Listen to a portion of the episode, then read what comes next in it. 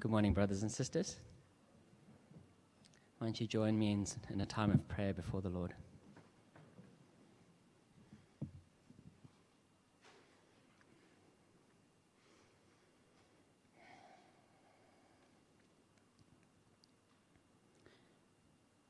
We humble ourselves this morning before you, Lord. You are the God of heaven and of earth.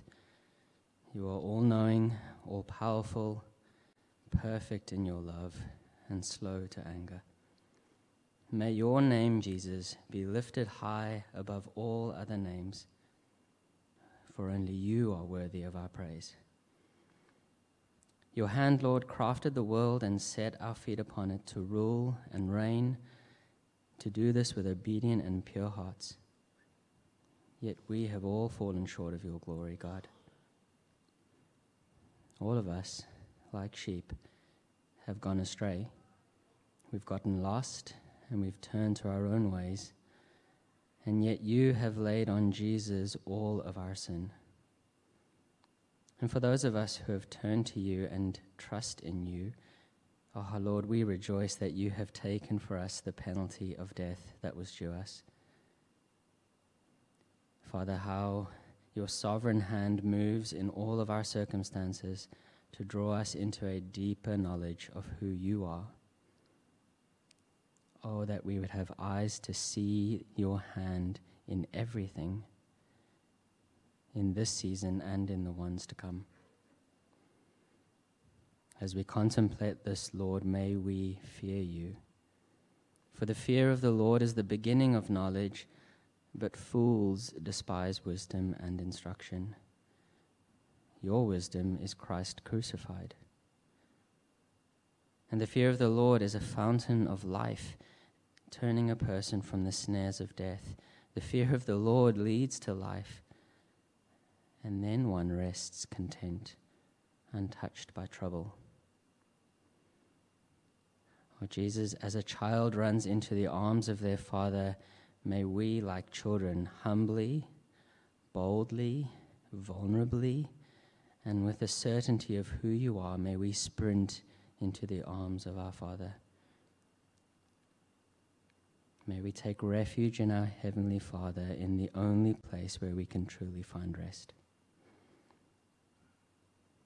As you've said in Psalm 34, Come, my children, and listen to me. I will teach you the fear of the Lord. Thank you that we can humbly come before you, Father, that you know us and we can know you. In Jesus' name, Amen.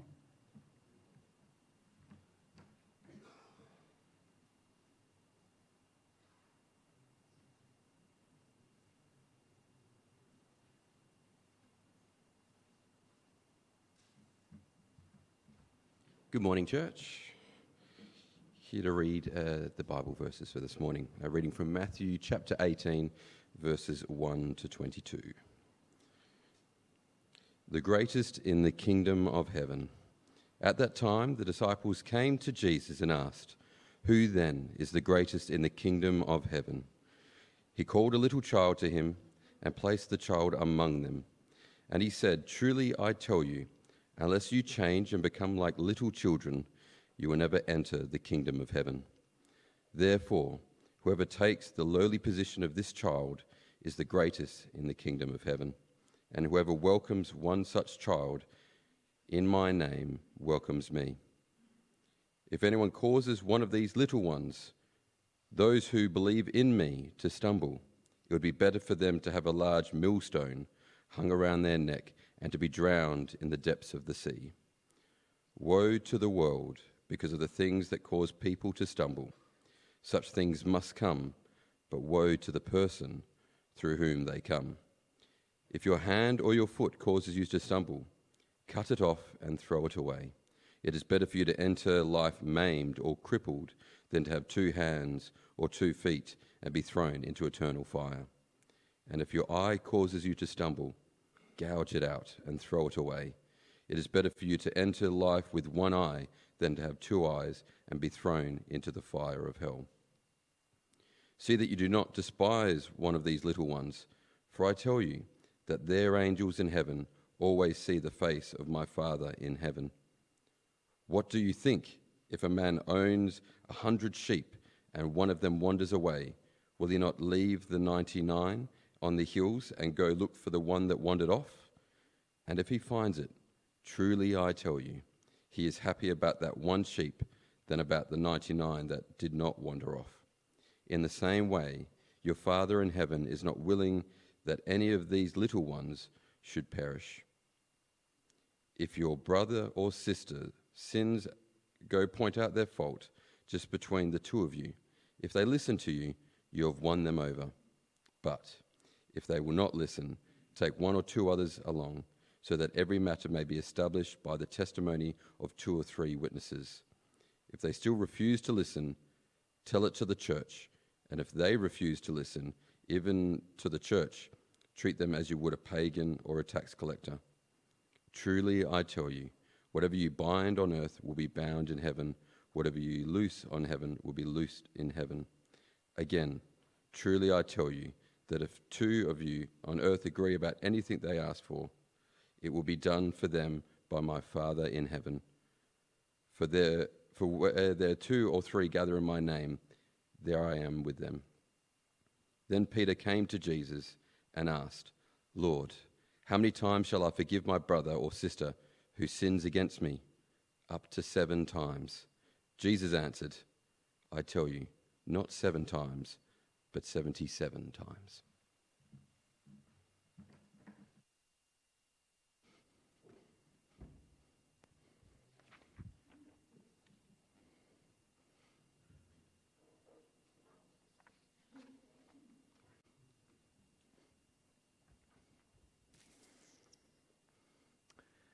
I, uh, I, I was going to call this sermon from Matthew 18 uh, Little Ones. And with the little ones all over the place this morning and up on the drums, that's, maybe I should have stuck with that one. I then decided oh, I was going to call it the goat. And eventually I settled on my title this morning, The Lowly Goat. The Lowly Goat. You know what goat stands for, don't you? No, it's not the opposite of sheep. What does it stand for? Audrey, was that a big yes there? What, what is it? The lowly greatest of all time, the lowly goat. We're on uh, week six of our series. Week one was elders, two, deacons, three, church habits, four, convictions, five was the mind of Christ from Philippians 2 with Mark last week. And this morning we're going to look at the lowly goat. Now, the question of the goat is an ongoing question, isn't it? It's always an ongoing question in every field, no matter where you go. And I want to sort of get you into this and shout it out. You've got some freedom this morning. Be a really good Baptist. Make a noise. And as I, as I put something up there, tell me who's the goat. Who do you think the goat is? No, no, no. Wait for me. I'm not giving. No, he's not even on there. How about that one? Mmm. Steffi Graf, Margaret Court, Serena Williams. Who's the goat? Uh, sh- come on, you can, you can shout it out. Court? Serena? Steffi? All right, Court gets it. All right, we'll, we'll, uh, we'll, we'll, send her an email and tell her we think she's the greatest. How about, uh, which one? Rafael Nadal, Roger Federer, Novak, which one? Hmm. If we move into the area of literature, do you know who they are? C.S. Lewis and who's on the left? Tolkien. Which one?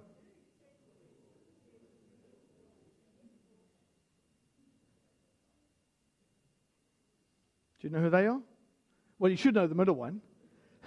the middle one is who? Einstein. Who's the one on left and right? Anybody know? Thomas Edison. Okay, we, we, which is the goat? I'll make it easy because. which country is the goat? Which country is the goat? How many South, Afri- South Africa? Oh, we've only got one hand. Australia? Oh, bias, bias, bias. Mm. All right. So the, the, the, the goat question is Matthew 18, verse 1. At that time, the disciples came to Jesus and asked, Who is the greatest in the kingdom? In other words, Lord, who is the who's the goat? Who is the who is the goat among us? Who is the greatest of all time among us? I mean, Lord, rank us and line us up 1 to 12, right? That's, that's what they were asking. Now just figure this. Even if you made number 12 in the disciple list, would you be okay with that? I mean, 12 would be okay, wouldn't it? I mean, at least you'd make top 12, right? Mm. Now, the positioning for power among the disciples is not really surprising when you consider the context and what happened in Matthew chapter 17. So just take a look with me. You got your Bible. I want you to open it up. It will be helpful. Matthew 17 May, uh, uh, and, and 18. So just look at the context before. In Matthew 17, 24 to 27, Jesus says to Peter, Well, go out, catch a fish, throw a line, open the fish's mouth. The first coin that you get, a four drachma coin, use that to pay for the tax of me and you. Now, think about it this way. If Jesus didn't do that for the other disciples, if the other disciples needed to pay their own tax, well, then maybe Peter is the goat. I mean, You've got to be contender for the goat if the rabbi pays your fishy tax to the Romans. But then you back up into Matthew 17, 14 to 23, and you notice that nine of the disciples, they're at the bottom of the mountain, and they are struggling to heal the boy who is demon possessed. They can't do it. And so maybe the nine at the bottom, maybe the three on the mountain, maybe they So maybe the three are the goats, or they've got more goatedness, and the nine are somewhere else. I mean, figure it this way there were only three that were taken up onto the mountain, right? Matthew 17, 1 to 13. Only three went up Peter, James, and, and John. I mean, how's everybody else feeling in the ranking system?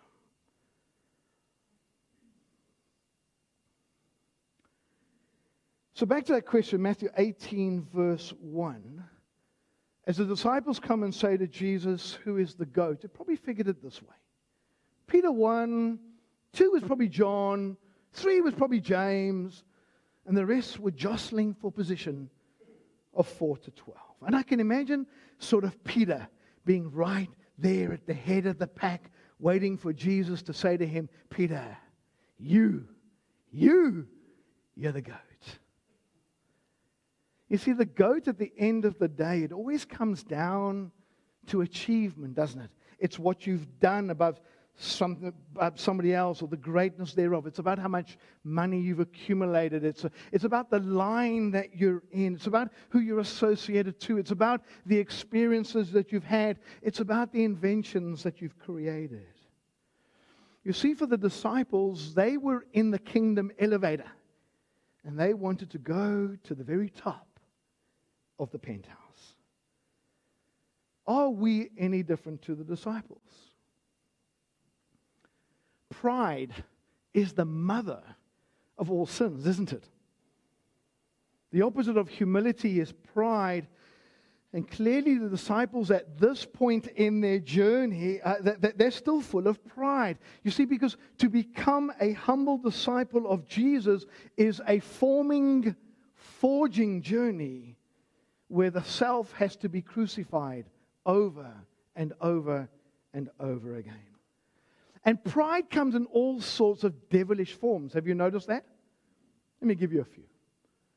There's racial pride, there's ethnic pride, there's sporting pride, accomplishment pride, there's invention pride, wealth pride, status pride, family pride. There's gay pride, there's educational pride, there's national pride. And you see, pride shows itself in all sorts of forms, doesn't it? Pride shows in the envy and the jealousy. Uh, pride shows when we judge one another, when we look down on little ones, as we'll see in the passage just now. Proverbs 16 18 says, Pride goes before destruction, and it's a haughty spirit that will go before a fall. James chapter 4, verse 10 says, Humble yourselves before the Lord, and he will lift you up. It is the love of money, which is a root of all kinds of evil. It is pride that is also a root of all kinds of evil. And even if we are Christians here this morning, pride is a resident evil in the very flesh of our sinfulness.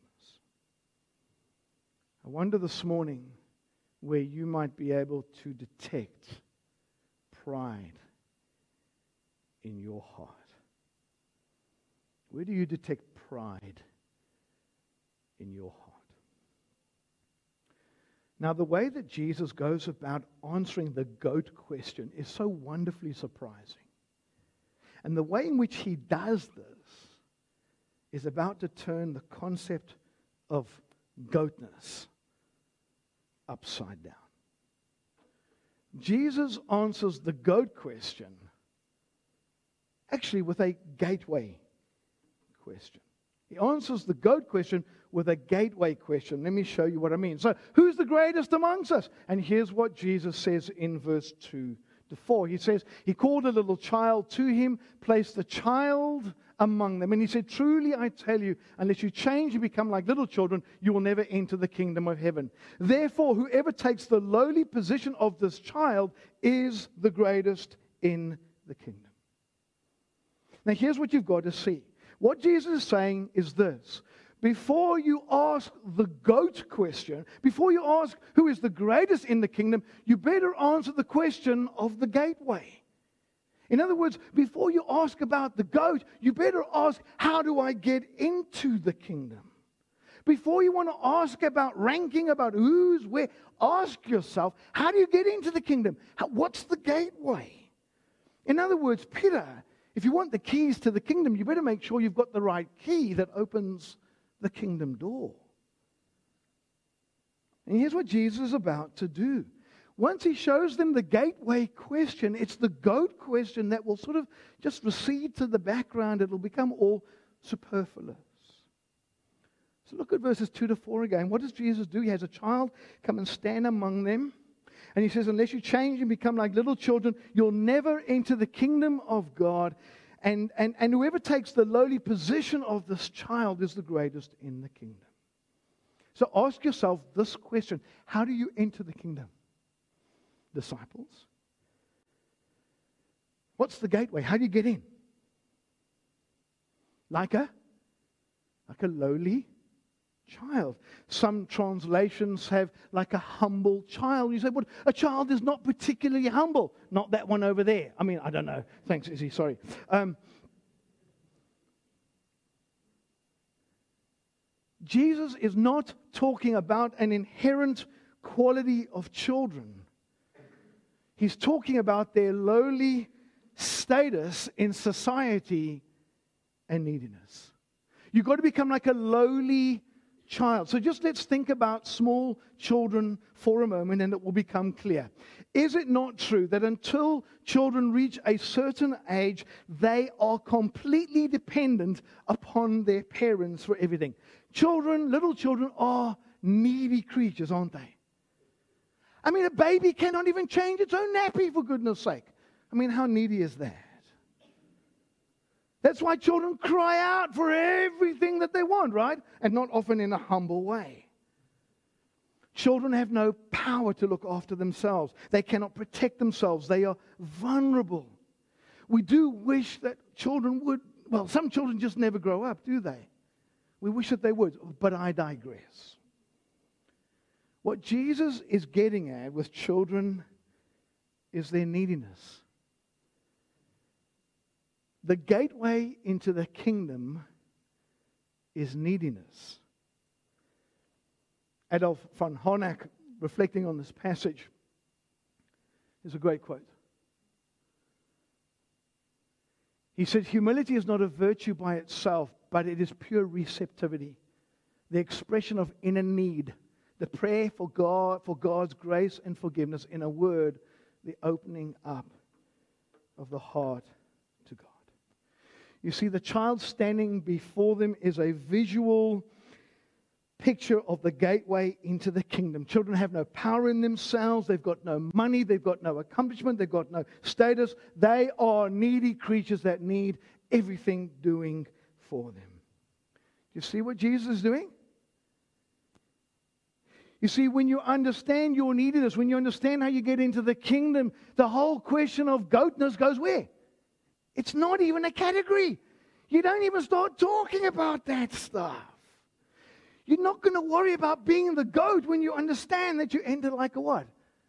Like a child. When you, when, when you understand you don't get into the kingdom because you're a man or a woman. You don't get into the kingdom because you've got power to do miracles and cast out demons. You don't get into the kingdom because you had Jesus pay your tax for you.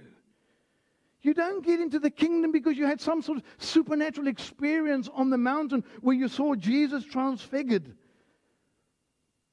There's no entrance into the kingdom of God by status, ethnicity, accomplishment, wealth. It is only on the basis of your utter need of forgiveness in the grace of God provided for you by someone else.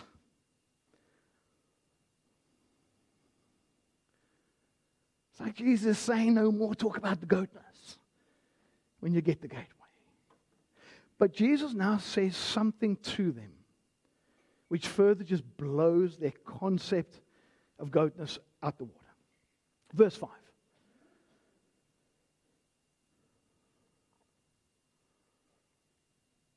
And whoever welcomes one such child in my name welcomes me. What? If you welcome one little one, one little child, you are welcoming me. What's Jesus saying?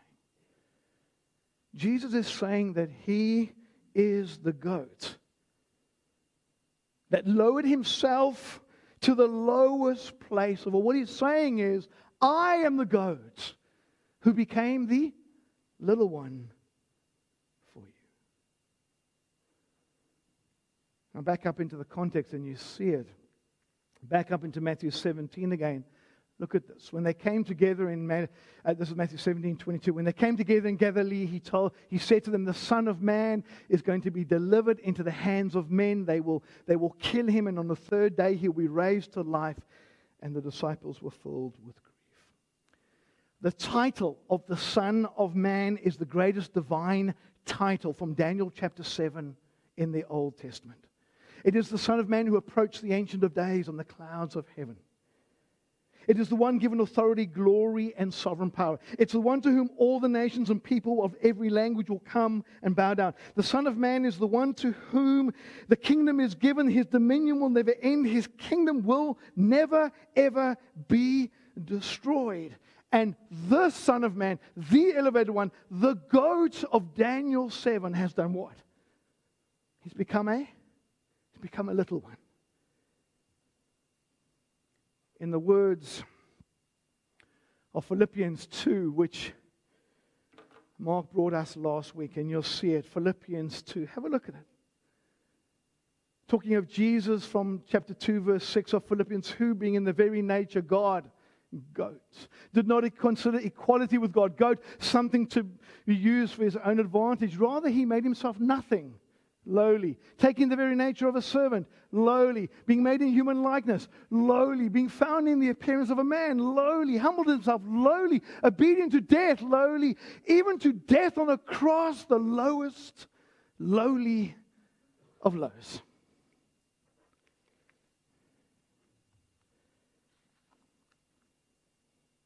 See, the goat became a little one to do for us what we could never, ever do for ourselves. And that is to save us from the wrath of God and give us forgiveness of sins. So, who are we? Who are we? The goat became a little one, and we are his. We are the little ones. We are the ones who believe in him. Remember the words of our goat in Matthew 10 24? He said, The student is not above the teacher, nor the servant above his master. See, we do truly become great. We do truly become great when we become little ones. So, for the rest of the time, I want to, I want to focus on those applications. The goat question is answered by the gateway question. It leads us to the lowly goat. And now the lowly goat applications. Jesus is the goat who becomes a little one. And we are the little ones. And therefore, at this point, it should not be surprising that the question of goatness has gone somewhere to the back. You see, it doesn't come up, come up again in this passage, does it?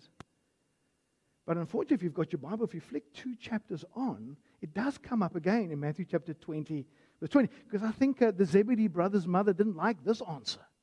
And so uh, James and John's mother, they, he, they, she muscles in on Jesus, wants to get her two sons into the goat positions. the making of mature disciples takes a long, long time, doesn't it? From verses 6 to 22, the goat now teaches his little ones how to treat little ones. Hear that? From 6 to 22, actually to the end of the chapter, but I'm going to focus on 6 to 22. The goat now teaches his little ones how to treat little ones. And it's going to be broad. Let's go to the first one. In verses 6 to 9 of Matthew 18, little ones seek not to sin against little ones. Follow with me from verse 6. If anyone causes one of these little ones who believe in me to stumble, it would be better for them to have a large millstone hung around their neck and be drowned in the depths of the sea. Woe to the world because of these things that cause people to stumble. Such things must come, but woe to the person through whom they come. If your hand or your foot causes you to stumble, cut it off and throw it away. It is better for you to enter life maimed or crippled than to have two hands or two feet and be thrown into eternal fire.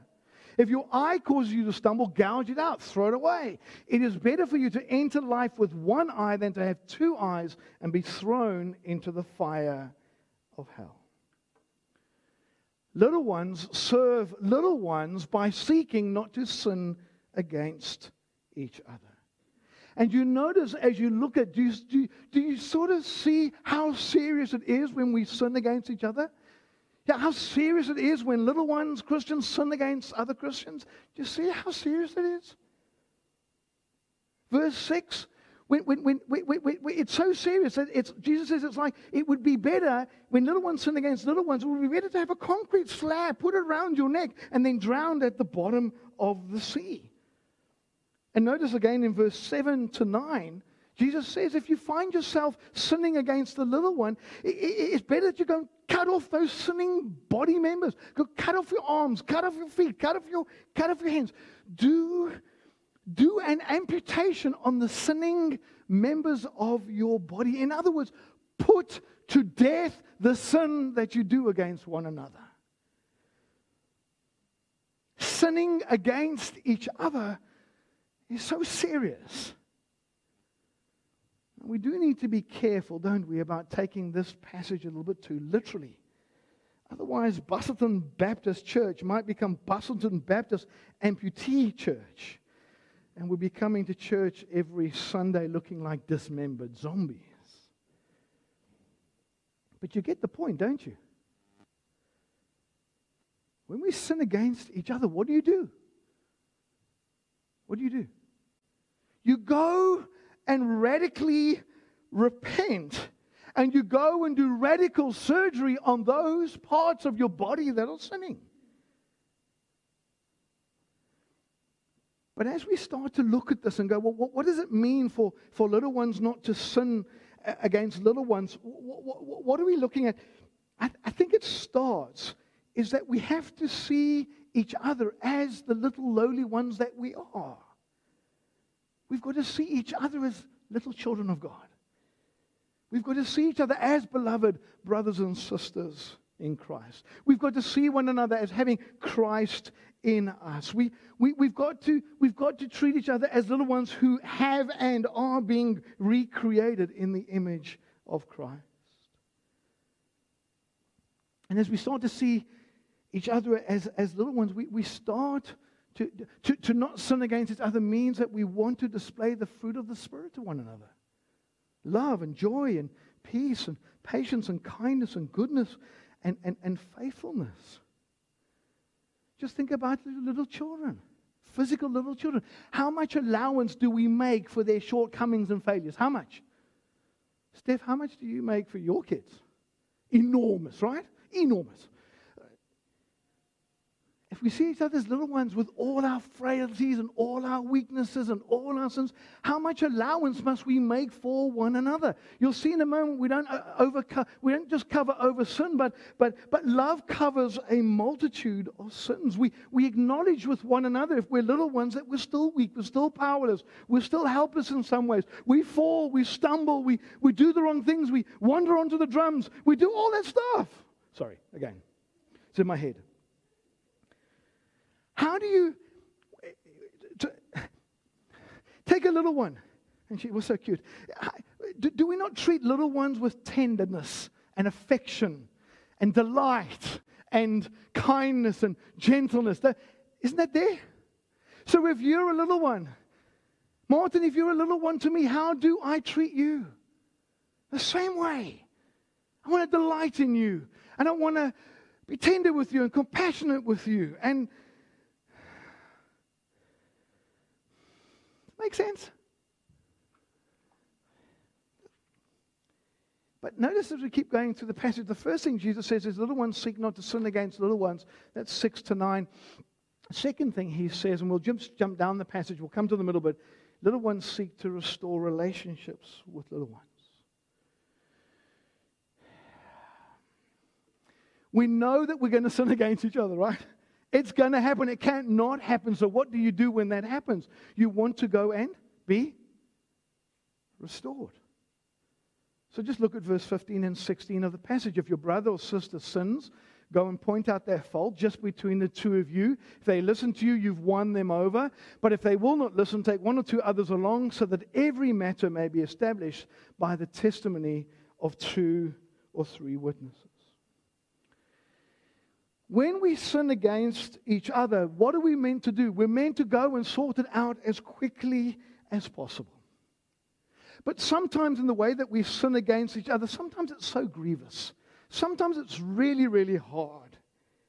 And sometimes when we go and confront each other, we get all hard hearted and we get defensive and we self justify and all that sort of stuff. And so it's necessary sometimes to take somebody with you to go and help you sort it out. And so, whether we're the offended one or whether we're the one that has uh, uh, done the offense, we want to go as quickly as possible and restore the relationship. And yes, sometimes church discipline is necessary because Christians, even little ones, can become very hard hearted. But church discipline is always for the purpose of, re- of restoring, of bringing back, of fixing that which is broken. So here's the thing, though. We do sin against each other as little ones. And when we sin, what do we go and do? We go and restore. All right? So, so and, and, and we, we, we, do, we, we do radical uh, sort of heart surgery. We repent. We, we go and restore. But we keep doing it. Right? So, what do you do? Little ones seek to continually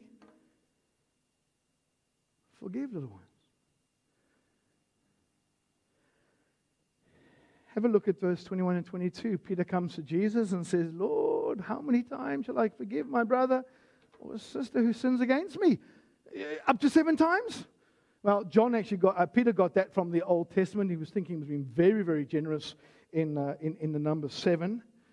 And uh, Jesus says to him, Now I tell you, not seven times, but 70, seven times or 70 times seven, depending on the translation. When we sin against each other, what do we do? When we sin against little ones,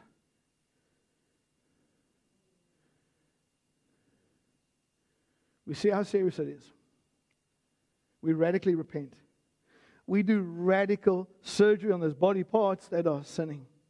We go and seek to be restored, and we need to keep on practicing what? forgiveness. We need to keep on forgiving each other over and over and over again. You get the drift of this passage? You getting the feeling? You getting the flow? Little ones who belong to the lowly goat serve his little ones by seeking not to sin against them, repenting and restoring their relationships, forgiving each other. But there's one more. There's one more in verses 10 to 14. Little ones seek to restore straying little ones. Now look at verse 10. Verse 10, Jesus says, See to it that you do not despise one of these little ones, for I tell you that their angels in heaven always see the face of my Father in heaven. Now you look at that verse, and it's very easy to get distracted. It's, oh, we want to go off into all sorts of places, right? I mean, it seems to say that Christians have got angels or little ones, have got, uh, and we can go off into the ethereals, and whenever you do that, you end up with some form of heresy. We mustn't miss the point. What's Jesus saying? If angels, right, so angels are created beings, right? You with me? Angels are created beings. And what do they do? Where are they? According to the verse, where are they? They're in heaven, and what do they do? They see the, the Father's face. But in Hebrews chapter 1, we're told that angels are created by God to serve God's little ones. So, if created angels in heaven see the face of the Father, but they were created to serve God's little ones, the point is, how precious are we to the Father? If God created angels that are in the very presence of God, that see the Father's face, if God created them to look after us, man, how precious are we to the Father?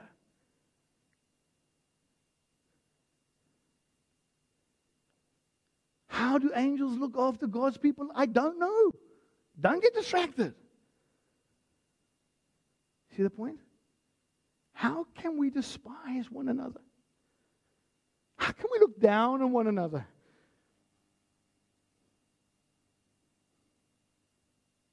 How can we treat each other with a sense of disdain and whatever at times, we're knowing just how precious we are to the Father. And so, what happens? What happens then when a little one amongst us goes off? What happens when a little one strays? Actually, it was a great illustration, so I'm sorry, Izzy, I'm going to use this again. As your little one strayed off to the drums, what did you do? What did you do, Mark? Izzy? well, you went and got her, didn't you? You went and fetched her. Because we are so precious to one another, you see what happens is we, we, we can wander off into sin. We can wander off into foolish decisions. We can wander off into the habit of not meeting together. Now, listen, I'm not talking about Christians that leave our church and go to another church. I'm talking about little ones that stray away into, into sin and into foolish decisions, and they stop meeting together with God's people. They stop uh, uh, receiving God's word. They stop receiving the baton of the gospel passed on to them. But because we are so precious to one another, when one strays, what do we do? We go in And fetch them. So look at that parable. I won't read it again. So then Jesus tells the parable, doesn't he? He says there are a hundred sheep. Who are the sheep? The sheep are God's little ones. The sheep are his redeemed children. The shepherd is Jesus. The one who wanders away is a Christian. In the context, not a non Christian, a Christian that wanders away and they, they wander away into foolish choices and all that sort of stuff. And listen, look at verse 14. If the Father in heaven is not willing that any one of these should be lost, then what's our attitude? If God has done everything in his power to bring all his little ones to glory, what's our attitude to one another? But we want to see that all God's little ones make it to glory as well. And we want to go after them and fetch them and call them and, and, and, and bring them back. The same commitment that the Father has to his little children is the same commitment that we are to have to his little children. Let me put it like this The Father is so committed to the eternal well being of every little one for whom the goat died Therefore, how committed should we be to one another? Our attitude should be one of esteeming one another so highly, loving one another so deeply, committed to one another so completely, because that is how the Father is committed to his little.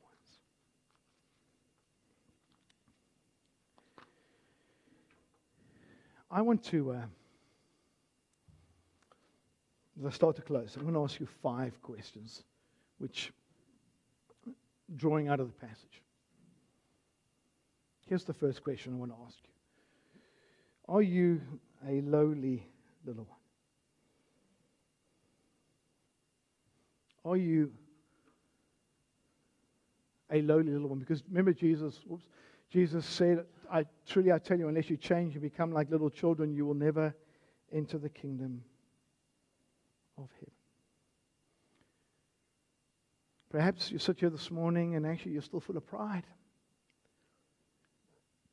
because you will not receive the kingdom like a child. It's still about your goodness, still about your achievement, still about what you've become. It's still about trying to fix it up. It's still about all sorts of. It's a, have you received the kingdom like a child? Have you acknowledged your complete and utter dependency and neediness? Because Jesus said this in Matthew 10 28. He said, Come to me, all you who are weary and burdened, and I will give you rest. Take my yoke upon you and learn from me, for I am gentle and what? Lowly in heart or humble in heart, and you will find rest for your souls. You've seen what a child does, don't they?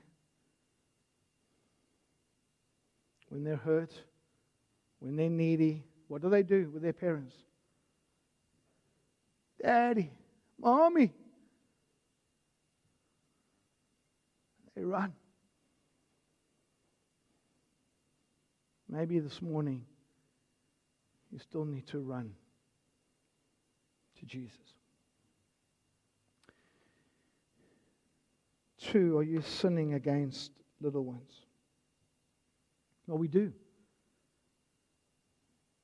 And perhaps something comes to mind even as I say that to you. And can I just remind you again of the seriousness of sinning?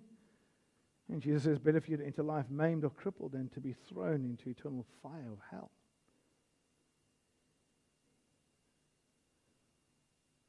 Repent. Go to your Father and repent.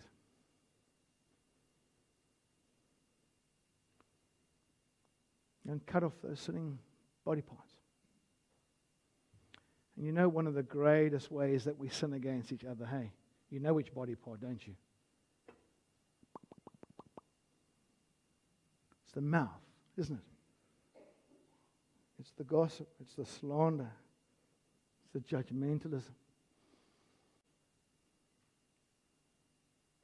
Some of us proverbially need to go and have our tongues cut out.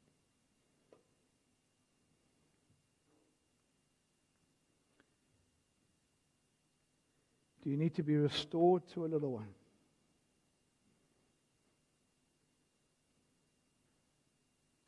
Remember the words of our goat? He said, Therefore, if you're offering your gift at the altar, and there remember your brother or sister has something against you, or you against them, my, my, my addition, leave your gift there in front of the altar. First go and be reconciled to them, then come and offer your gift. I, do you need to be restored this morning to someone? You need to go and be restored. Maybe you need to take someone with you. To be of help and support and encouragement. Go and be restored.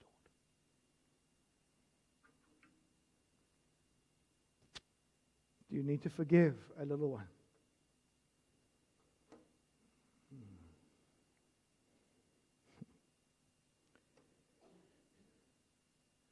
Forgive as the Father has forgiven you. You look down at the end of that passage, Matthew 21, verse 35, we're told that we are to forgive from the, from the heart. I can tell you, I know how hard it is to forgive. And I need to forgive today, and I also need to forgive tomorrow.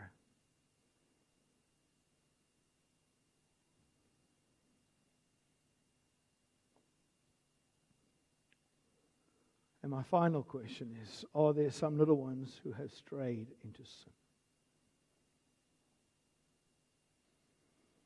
Again, I'm not talking about Christians that have left here for certain reasons and gone to another church. Are there, are there little ones who have strayed? No longer fellowship anywhere with God's people, though they claim to be Christian. They've wandered into foolish, harmful, sinful decisions.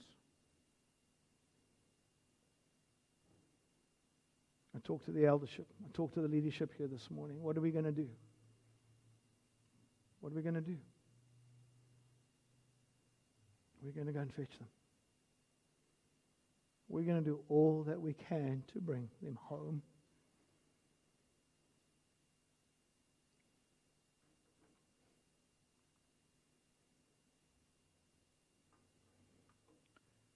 He truly is the goat, isn't he?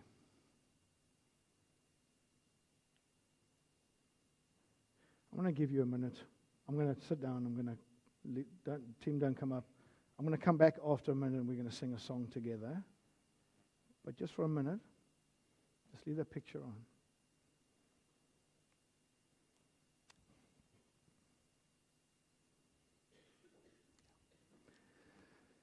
Take a little bit of time to think about it.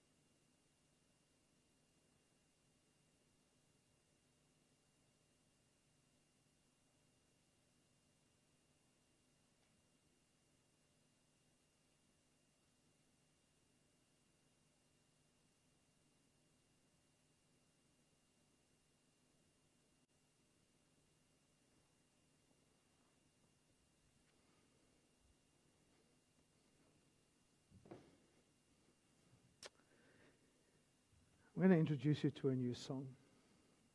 And I'm going to ask you to stand. It's going to be played on the video.